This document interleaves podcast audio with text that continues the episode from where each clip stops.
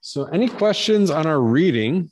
I think we're picking up on page two of lesson five, where we had talked about the external works of God, external and internal works of the Trinity, really.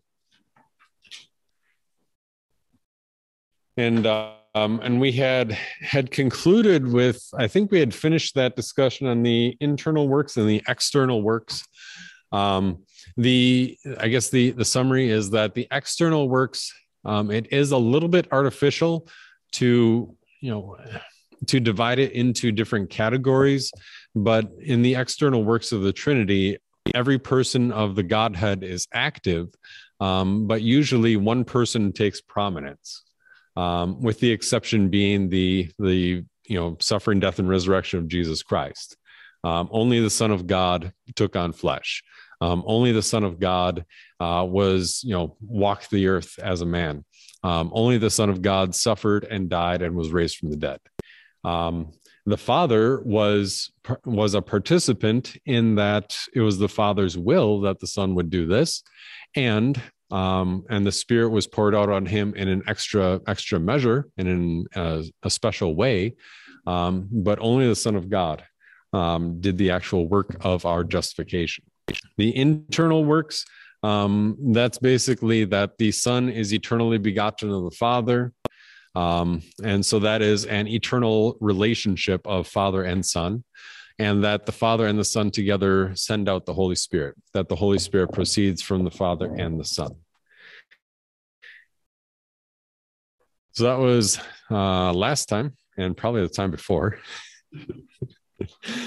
Talking about the attributes of God um, on pages 108 to 121 in your in your textbook.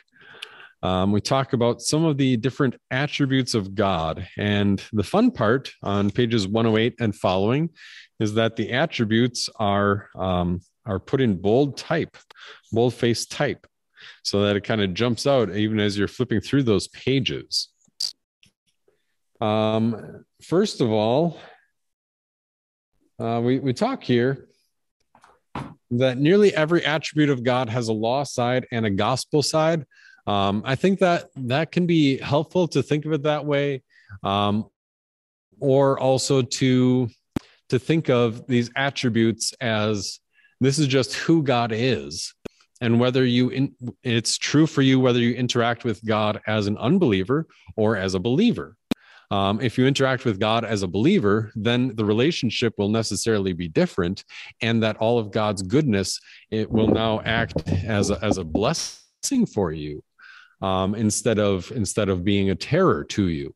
And and i think that's that might be a little bit more precise than saying that it has a law side and a gospel side um, although it might be helpful um, so looking at the attributes of god in pages 108 and through 121 um, there are like eight or ten of them listed there um, first of all identify two attributes of god that could be both terrifying and comforting or we could say either terrifying or comforting. What would be one? What was one that jumped out to you?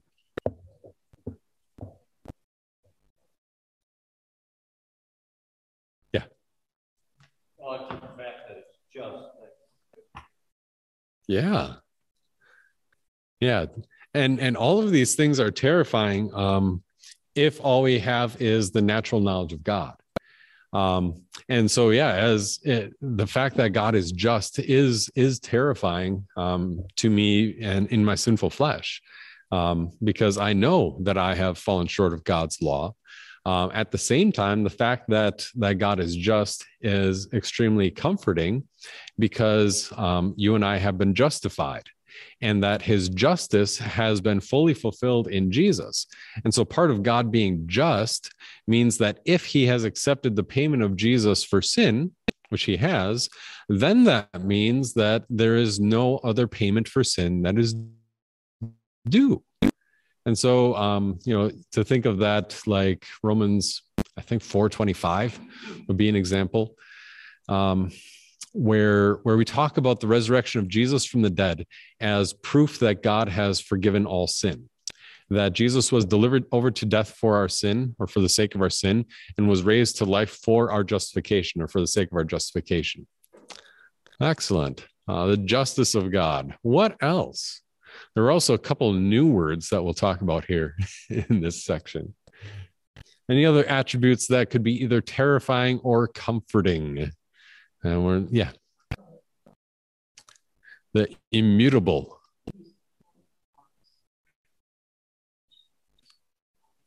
yeah, that God is immutable and wise, and that uh, that together means that God is omniscient, um, which is terrifying because even though I might be able to hide uh, hide sin from other people and uh, might get away with it for a long time, um, it's also true that I can't hide it from God, and I'm not getting away with it at all.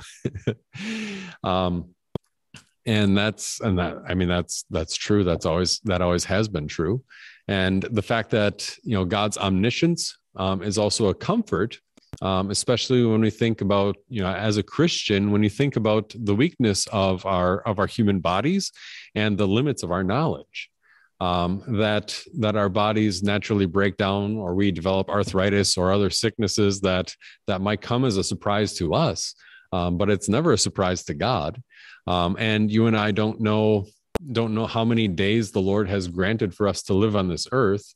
But um, but the psalmist says that all the days ordained for me were written in your book before even one of them came to be. Um, and so that that's a comfort that we don't have to fret about um, about what tomorrow holds. Any others?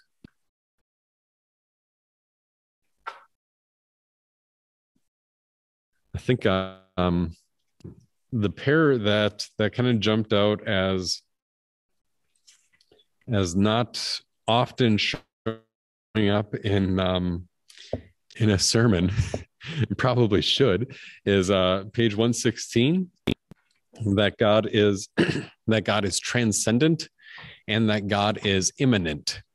Uh, not imminent, meaning like soon and happening happening near in time, but immanent, with an A, uh, which means near in space.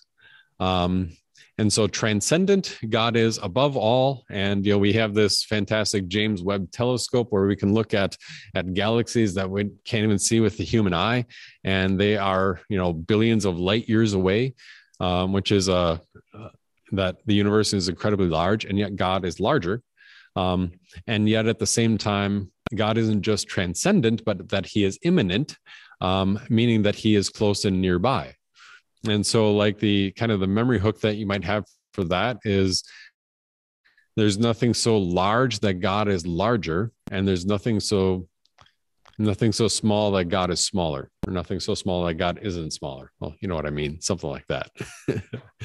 um, that no matter how big the universe is, God is bigger and above and beyond it, and no matter how small the uh, the atomic you know universe is, um, that God is smaller and that God is nearer in in all of those places.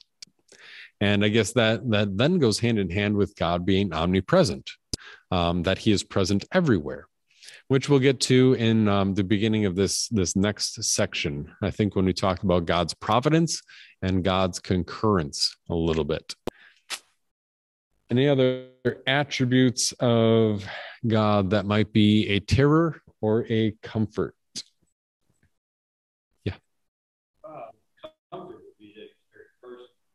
Yeah. That God is a is a personal God.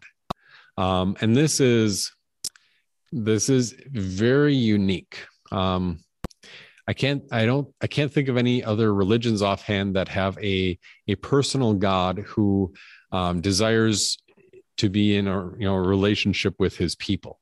Um, there and, and that when we talk about personal God, sometimes you know the the two ways that we often use that term um, personal meaning like you know friendly or able to be in a relationship with someone um, you're on personal terms you know personal talking terms um, the other way that we use it um, is that personal as opposed to just some generic force so if you think of Star Wars, uh, which according to some is one of the greatest movies of all, all time, if you ever listen to our podcast on Saturdays, Pastor Zarling is a gigantic Star Wars nerd. Uh, I don't use that term lightly. Uh, um, but in Star Wars, in the Star Wars universe, there is there isn't a personal God. There's a generic force. You kind of like that, and um, and that that's kind of the same idea that you would encounter in a lot of the East religions, um, like Hinduism or Buddhism, um, maybe Taoism as well. I have to think about that. That that God is not personal in any way. That that when you when you eventually reach nirvana, then your soul merges with this this gigantic lake of souls, and then it's just who knows what your afterlife actually entails. um and at the so that so in comparison to that you know god is personal he's not just a, a nameless faceless force um, and on the other side, that God is personal in that he also desires a relationship with us. Um, and you know, by contrast, you might think of Allah as as portrayed by the Islamic faith, um, that Allah is a judge who is who is he's a capricious judge, which means that he he doesn't have a an ongoing same standard. He can say this is the standard, but I might change it at the last at the last minute. Um, and so when when somebody dies in the Muslim faith, they believe that you have to go through uh, three separate tests before you finally fa- stand in judgment before Allah. And the only one that comes to mind off offhand is um, like the second test, I think it is, is you have to walk on a bridge that is as wide and as strong as a human hair. And this bridge is suspended over a canyon of fire. And your evil deeds are heavy like lead so that if you're walking across this bridge and you have not um, you have not done something to atone for your evil deeds then they will drag you down into the burning fire. So that's like test number two. Um, there's like test number one and three and then if you pass all three tests then you get to the opportunity the chance to stand before allah and then he will judge you um, and he might he might even say well, you did you did a good enough job, but I'm just not feeling it today. So goodbye. Um, that he doesn't hold himself to a, a standard. That even though he is a personal God, um, he doesn't he doesn't desire. He has no he has no sense of grace. He has no sense of love that desires to um, bring people into a relationship with him or to atone for their sin um, that he is, in a sense, a person, um, that he is a being in and of himself, um, according to their according to their teaching. But there is no sense of personal warmth in that in that God at all. So I guess that that touches on both the the two aspects of personal. Um, the main one that we're talking about here in the attributes of God is that He is a a person. Um, as opposed to just this generic force. Yeah. Is he omnipresent? Is Allah omnipresent? I don't know. It's been a while since I since I've uh, since I've looked at Islam, although we could I do have a Bible class on it. Yeah. I mean, all God other than God created man. Mm-hmm. Yeah, um, it, it is. It is true that all gods except the true God are created by man, um, and I would put an asterisk by by the God and the religion of Islam and the religion of Mormonism, um, because in both of those, there there seems to be more than just the human conscience at work, which is what you see in like Buddhism or Hinduism. Um, but in both of those, the the founder of the religion said that he had spoken with an angel who gave him a special revelation. Um, and so i would i would not doubt in the least if um, if they had so if they saw what they thought was an angel um, just that we know Satan himself likes to masquerade as an angel of light, and and looking at looking at both of them, uh, both the account of of where they say that their religion came from, as well as kind of how it has played out and the influence that it has had on the world, um, I would not doubt um, a purely demonic origin for for both Mormonism and and Islam. Um, but then it doesn't take much beyond that to to to lose any sense of order that was originally there and then it just kind of splinters and you know you got the kernel that you got from the demon and then it just splinters into all all, all sorts of factions as divided by sinful flesh and human conscience. Yeah good question. Um so attributes of god let's see the the other ones um that were discussed here. What's that yeah, that God is wise. Yeah. And that he knows what's best.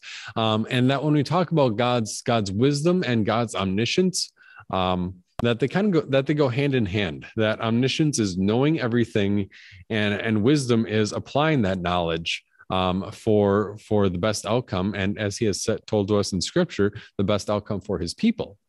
Um, and part of that omniscience means that God knows what you what had been, what is and what will be, as well as what could have been, what and what could, would have been, and what could be.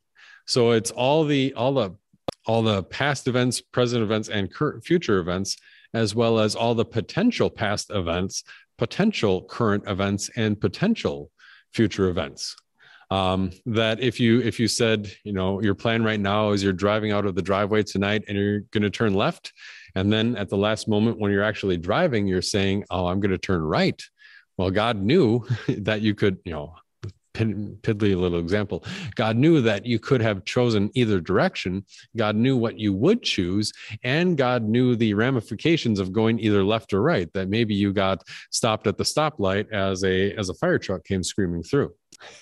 Which if you ever drive over here, especially for all the newcomers, it's at least once a week that I see a car come screaming through on a red. So make sure you just wait a little bit longer, especially at this intersection. and, and, so yeah, that that wisdom of God is um is that knowledge that is applied for for the good of his people, the good of his church. and then finally, the will of God and and that will um i think the main thing that we we see here we talk about we talk about the the natural knowledge of god and the revealed knowledge of god um, where the natural knowledge of god is what every person knows about god by nature from nature and from conscience. The revealed knowledge of god is what every person knows about god from scripture. When we also talk about the will of God, we have uh, the revealed will of God, which He has told us in Scripture, as well as the hidden will of God, um, which is just things that He has not told us. And um, and from what we see in Scripture, there you know there's no contradiction in God. That that it's not like God says one thing, but then secretly He He believes and wants another thing. Um, there's no contradictions, just that there are some things that are hidden from us. Um, and so, what would be some of those examples of things that God has kept hidden from us? Yeah. Mm-hmm. yeah. Uh huh. yeah. Yeah and, and, that would be a good example that um, from before the creation of the world that god had in mind exactly his plan of salvation to to send his son for the redemption of humanity. Um, and yet he revealed that uh, piece by piece um, over time. And he progressively narrowed it down from our perspective, even though his plan of salvation had been perfectly set um, with all the contingencies in place. Um, you might also think, you know, aspects of the hidden will of God. Um, that God, God alone knows who is a believer. God alone knows who is um, who is one of His elect and who will be in heaven. Um, that God alone knows the day and, and time of of Judgment Day. Um, and, and, God knows the date and time of um, when any of us will stand before Him before Judgment Day.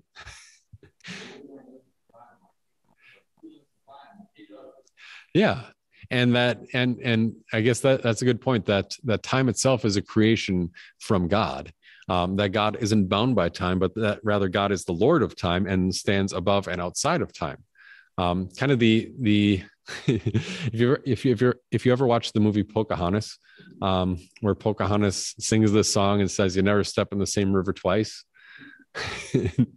she she was a good philosopher, I guess. Um, it, it, it's kind of a helpful analogy. If you think of time as a river and uh, even even one of our hymns talks that way time like an ever rolling stream soon bears all away um, and that god is standing outside of that next to the river and he you know he is forward and backwards he's everywhere along the riverbank and yet he can stand into that step into that river uh, which he did um, both with you know sending his his prophets and speaking to his people and then eventually with the sending of his son um, that he stepped and acted in time uh, where Jesus carried out his ministry. All right. Uh, the other thing, um, talking about the will of God, um, where we talk about, and this will come up again in the next chapter when we talk about providence and concurrence, um, but that we should talk about here is determinism. Um, and this is this is an easy one to to lapse into. That there's kind of a, a middle road with uh, you know like with most things, kind of a ditch on both sides. Um, determinism is the idea that God has has chosen every detail of your life and um, and has chosen it ahead of time, and it's just going to happen the way it's going to happen, um, regardless of what we do.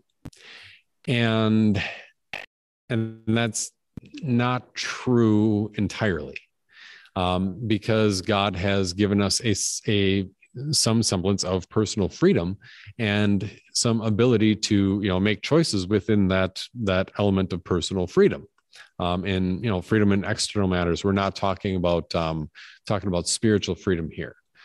And but when we talk about determinism most of that most of that discussion is is set aside when we understand um, the the next chapter and we talk about god's providence. That from when we talk about from two perspectives, that from God's perspective, things must be as they are, and things never change, and things always have been going to be the way that they would be. From our perspective, things do change and will change, and the choices that we make have an influence on that. Um, exactly for the reason Ron had said, because we live in time and God does not. Um, and it's, but it's also this matter of perspective where we see things like going forward through time, you know, like left to right. And God takes that and he turns it on its end. And so God sees all of it, um, all of it at once. Um, but it but it's more than that it's not just that god knows what will happen and what could have happened and what could not have happened but that god also chose for you exactly what for you was a free choice um, so in your lifetime, you think to yourself, you know, I you had the you had the choice to choose this career or work option um, or to to choose that spouse and get married to that person. Um, and those were all free choices. And they are they are absolutely um, you know from our limited human perspective they are totally free from God's perspective, um, from the viewpoint of eternity, that God had chosen those things for you and that God had chosen those people for you. Um, but then, you know, it, it's difficult for our human minds to try to reconcile those two as as equally true. Um, and I think you know the analogy of um, time is like time is like a stream, or that God sees time on on an end when we see it as a as a left to right timeline. Um, that might be helpful, but it sometimes it just takes a while to say, okay.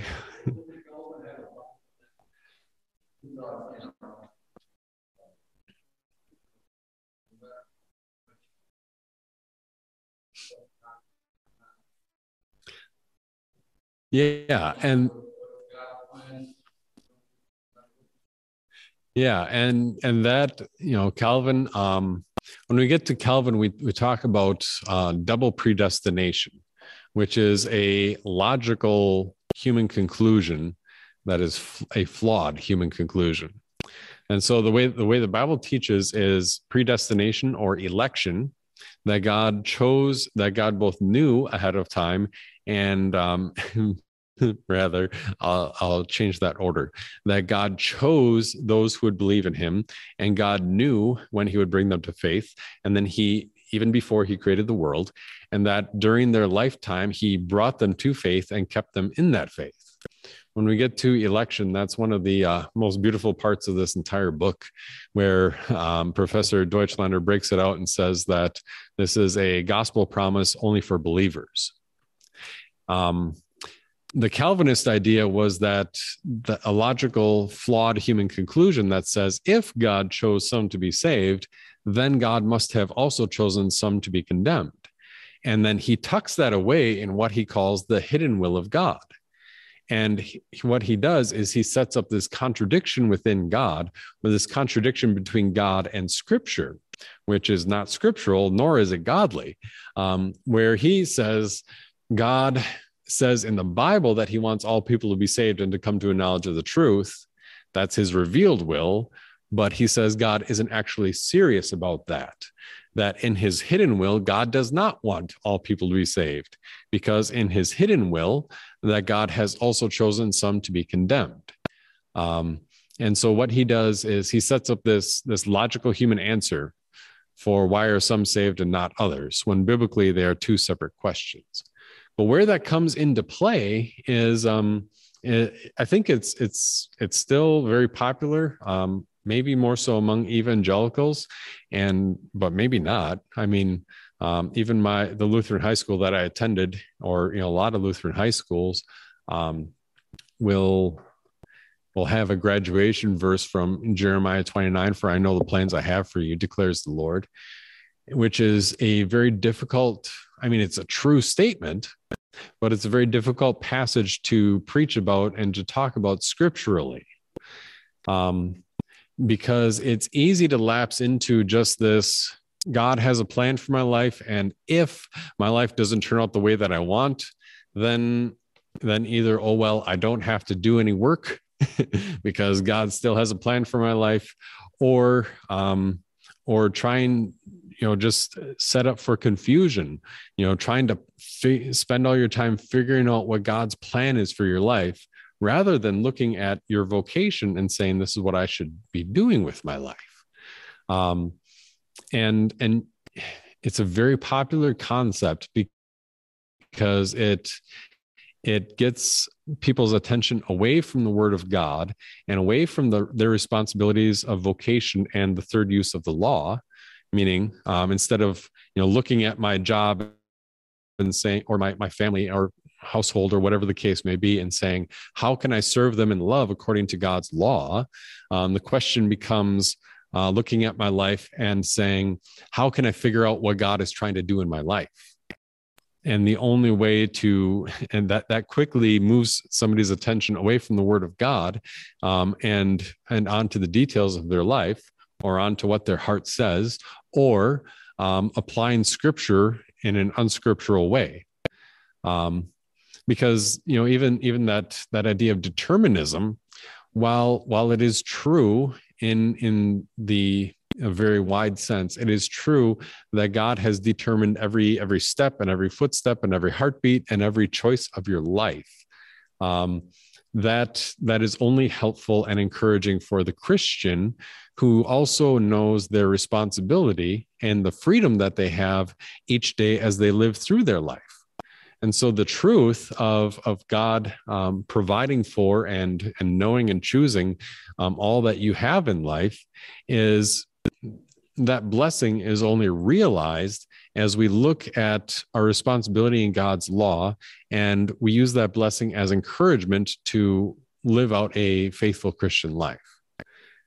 And so, you know, I guess to to draw that one full circle, um, what we see in a lot of modern evangelicalism is the end result of John Calvin's double predestination, where because because the other issue is that the the main problem in evangelicalism isn't my sin. The main problem is that my fear is holding me back from my potential. And so if um if my sin is the problem then predestination double predestination is the answer. If my fear holds me back from my potential, then discovering God's plan for my life is the answer. And I think that's that's kind of the linker, the connection between double predestination and determinism as we see it um, applied unscripturally in um, modern Christianity. That was a lot of talking. I don't know if that was helpful. We'll start with Crystal. Yeah.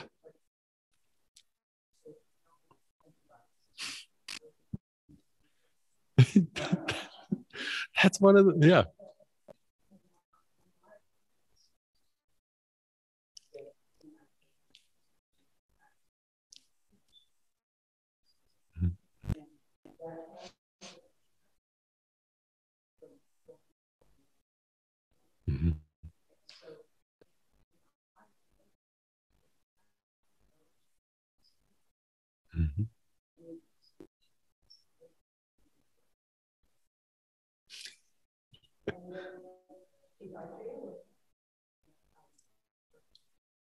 Uh-huh.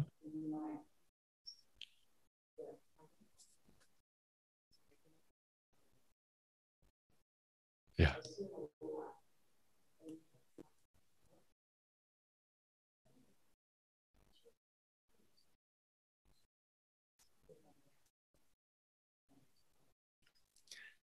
Definitely. And I and I think that that is a that is a very good way of thinking of it where when we talk about um when we talk about determinism um or or at least God's providence in our lives that it's it's a lot it, it's helpful to see in hindsight. Like when you look back over your life and you're like how did i get to this place where i am today? And you see you know what at one time was you know the most you know a job loss that moved you across the country.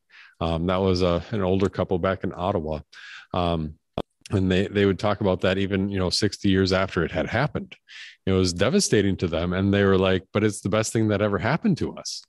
And, and sometimes it's, you see that in hindsight, how, how God had turned those things into a blessing. Um, the more challenging one is is when somebody is a little bit younger and um, and every voice says you know look within your heart follow follow your feelings follow your heart um, or places all this all this stress upon a person to decide their path for their life. And and there the reassurance is that as a christian you know every every choice is open to you as long as it's um as long as it's not an ungodly vocation like don't sign up to be a mafia hitman. Um, but other than that you know the choices are wide open and you can choose that. If that's what you want to do then choose it with the absolute confidence that god will bless it and use it to be a blessing for you. And if um and if you come to realize that maybe it's not a good fit for for your, you or for your life then that will also become abundantly clear.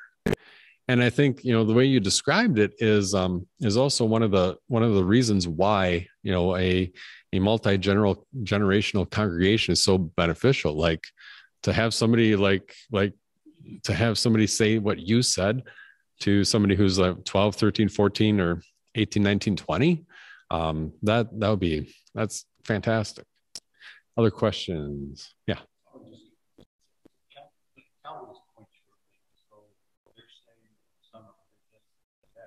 Mm-hmm. So they must not be the scripture.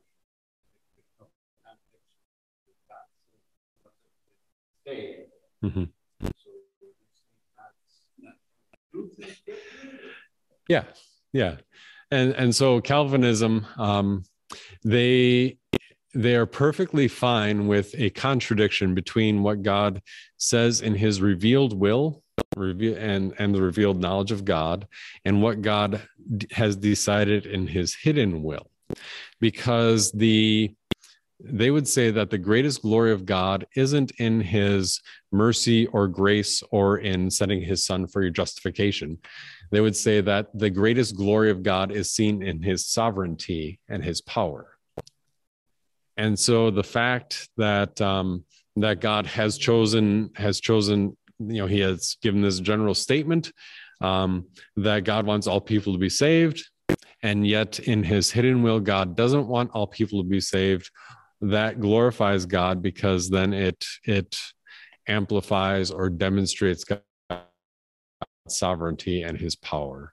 that yeah it's it's a little backwards because then where you end up is um instead of christians being directed back to the word of god christians are directed instead to demonstrate that they are some part of the elect um, it's it's this idea that the way you think you came to faith is the way that you think you stay in the faith so if i as a lutheran think i came to faith when i was baptized um, and that you know through the means of grace which was our catechism lesson tonight um, then i as a lutheran believe that i remain in faith by being connected to that means of grace um, the gospel and word and sacrament. If i as a as a calvinist think that um, the way i came to faith was well, it's a little bit easier with the Arminians or the, the Baptist, that if I came to faith by my decision for Christ, then the way that I remain in the faith is I keep on deciding, or I reinforce this decision, or I elevate the uh, the emotional impact of this decision on my life.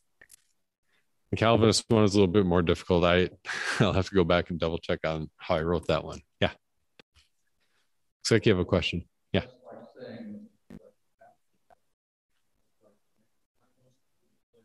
Yeah.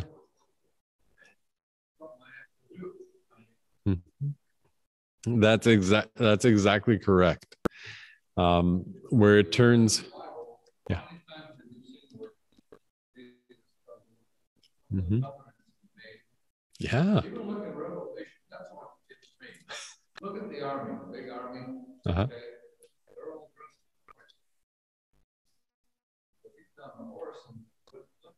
Mm-hmm. Yeah. Benefits. Yeah, I think I think that's a that's a good image. Um, anything else? Um, talked about the will of God. Talked about um, and and so I guess number two on on your worksheet when we talk about the will of God, if it is true, I mean it is it is helpful to to set your heart at ease and say that yes god has a plan for your life. Um, but but also at the same time you have to hold on to that god has from that we don't live in god's perspective. We live in our human perspective and that god has given us the freedom of choice in particular matters and um, and he's given us guidance in his word. And so that that promise of of god overseeing and guiding our decisions and bringing them to a a worthwhile conclusion um, is fulfilled as he guides us through his his word to make decisions in this life. And it's and it's usually only with the perspective of um, of a few extra years that we that we can look back and say wow i i do see how that worked out and um, and how we ended up where we are today. You know even even for me um, where I, I vicared in Canada at, in, in Mississauga, and that's where I met Desiree. And then, thanks to the quirks of U.S. immigration, um, I wasn't eligible to be, you know, to be called. And you know, I wouldn't, I wouldn't, I wouldn't be in Toledo today. I don't think if um, if I hadn't met Desiree and been, you know, relegated to serving in Canada for two years, and um, you know, just kind of the details. And I'm sure you could think of a dozen details like that from your own life. All right. That gets us into lesson six and God's creating activity.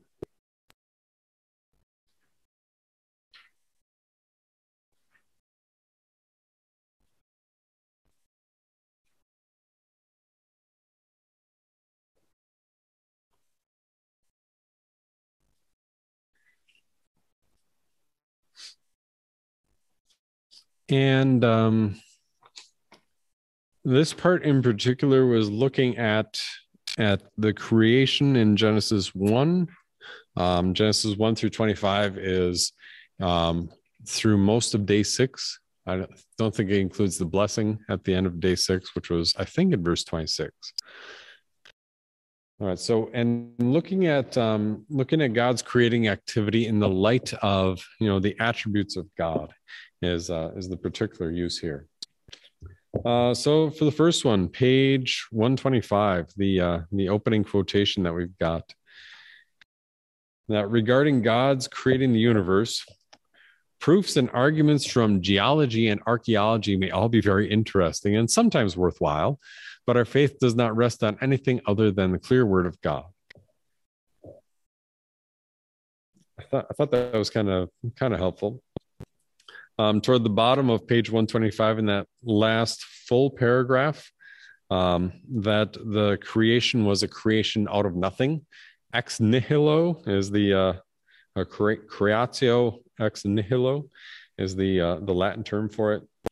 That there was nothing, and then and then God until God made it. Um, and so even even you know the the scientists of today would say well there was nothing and then and then there was some dust and then there was more dust and then it all started moving around until it exploded or something like that. Um, and i'm sure they they use all sorts of physics to describe it. Um, but it's so much simpler to just look at the word of god and say well you know god said and it happened. Uh, from genesis 1 and 2 a few a few of the attributes of God that we see highlighted here. Um, there's a just a beautiful selection of um, comments on on the creation. Um, evident that that God is that God is powerful and that He is wise, that He is orderly, loving, and a God who speaks. And the the many of these can be seen um, can be seen also reflected in nature. And that's where the revealed knowledge of god in scripture can open our eyes a little little bit to um, the natural knowledge of god in nature. Not that you know in in you know kind of in reflection i guess. Not that um not that it provides extra material mm-hmm. necessarily for evangelism but it uh, it definitely opens our eyes to the fact that that God is you know powerful and wise and orderly. Orderly, you know, you think of like the DNA um, or the order of creation. Um, I actually had my, my high school um, chemistry professor, chemistry teacher. He had us watch a Bob Ross video. and I didn't know that even by that time, Bob Ross had been had passed away like eight years previously or seven years previously. Um, and and just he used that as an image for how for how God created the world that the first thing Bob Ross did was was cover his entire canvas with this magic white or whatever it was, and then he started making the happy little landscape, and then after and then he added the happy little trees and and um and you know God didn't make any accidents, but it was at least a neat analogy. Like if you ever bored and tune into PBS and they've got Bob Ross reruns on. Um, it it at least communicated that you know that's kind of what God does um, where he he covers the entire world. He creates this this ball of mud, and then he covers it in light, um, and and then he speaks, and then he he interacts with this world through speaking. Um, and i think that that's kind of that last part or the second to last one that god is loving. Um, and this is this is probably the biggest point of contrast between every form of evolution and every form you know of creation as the bible describes it. That there's that there's no unselfish reason for love in an evolutionary mindset um, aside from you know the propagation of of your own genetics i guess. Um, but even then it, it is a selfish reason. And there is no explanation for death in an evolutionary mindset because in evolution, death serves to advance the species. Um, and in creation, um, death is the, the just payment for sin. Uh, finally, this last one, a God who speaks. Um, this is the for sure the only one that you cannot that you cannot see from looking at nature and that if you look at nature as a christian that you can see all the others um, reflected in nature even as it labors under sin. Um, that doesn't mean nature is a replacement for scripture, but you definitely see scripture reflected in, in nature.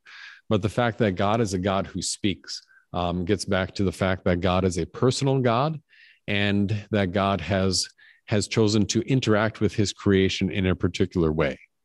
Um, and that in Genesis 1, we already have, um, have a truth that we will see in greater detail later on. That God is a means of grace, God, and has chosen to only interact with his creation through a particular means, um, through a particular tool. So God could have simply thought it, um, or he could have simply, you know, snapped his fingers or, you know, not done anything at all and had an entire world show up. But the way in which he creates is is also also holds some meaning for us in how God has chosen to interact with his creation. Uh, anything on on that? How about that next one? What's the difference between raw evolutionary theory and a theistic evolutionary theory? And this will probably wrap us up for tonight. Yeah, Joe.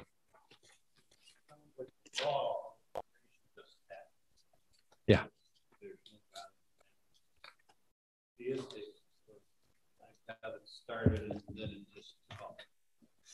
yeah and and in varying degrees of god's involvement um so raw is pretty much every whatever every science textbook or popular science commentator will subscribe to a raw evolutionary theory because they would say that's the only strictly scientific way of looking at it that science um, does not account for or cannot account for um, for a God who is doesn't operate according to the laws of physics.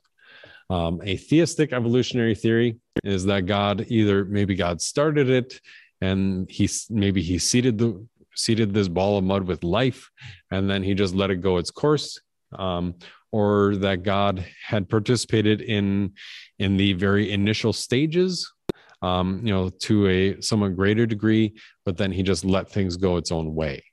Um, and I think that that theistic evolutionary theory, um, a lot of it came from the uh, the seminary, the Lutheran seminary, which isn't one of ours, never was, um, but the Lutheran seminary in Gettysburg, and then in the 20th century, the Lutheran seminary down in Columbus, uh, with the the American Lutheran Church. Um, which is you know kind of the, the place where a lot of the 20th century um, difficulties with the bible or 20th century heresies about the bible really came um, out of columbus as one of the major areas so raw evolutionary theory and theistic evolutionary theory. Anything else on that? And that will wrap us up for tonight already. So we will um, we'll close with prayer. Dear Lord, um, we thank you for revealing to us, revealing yourself to us um, as a God who is everywhere and above everything, and yet who has chosen to um, be with us, to know all things, and to reveal yourself to us in a very personal um, and personal way in which you conceal your glory. Uh, we thank you for coming to us as the baby Jesus and for taking our place under your justice um, and for guaranteeing to us through your word and your sacrament that our sin has been forgiven and that we have life with you today and always. Uh, give us confidence with this truth to live our life under your gracious, loving care today and always. To the glory of your name, we pray. Amen. Thank you very much.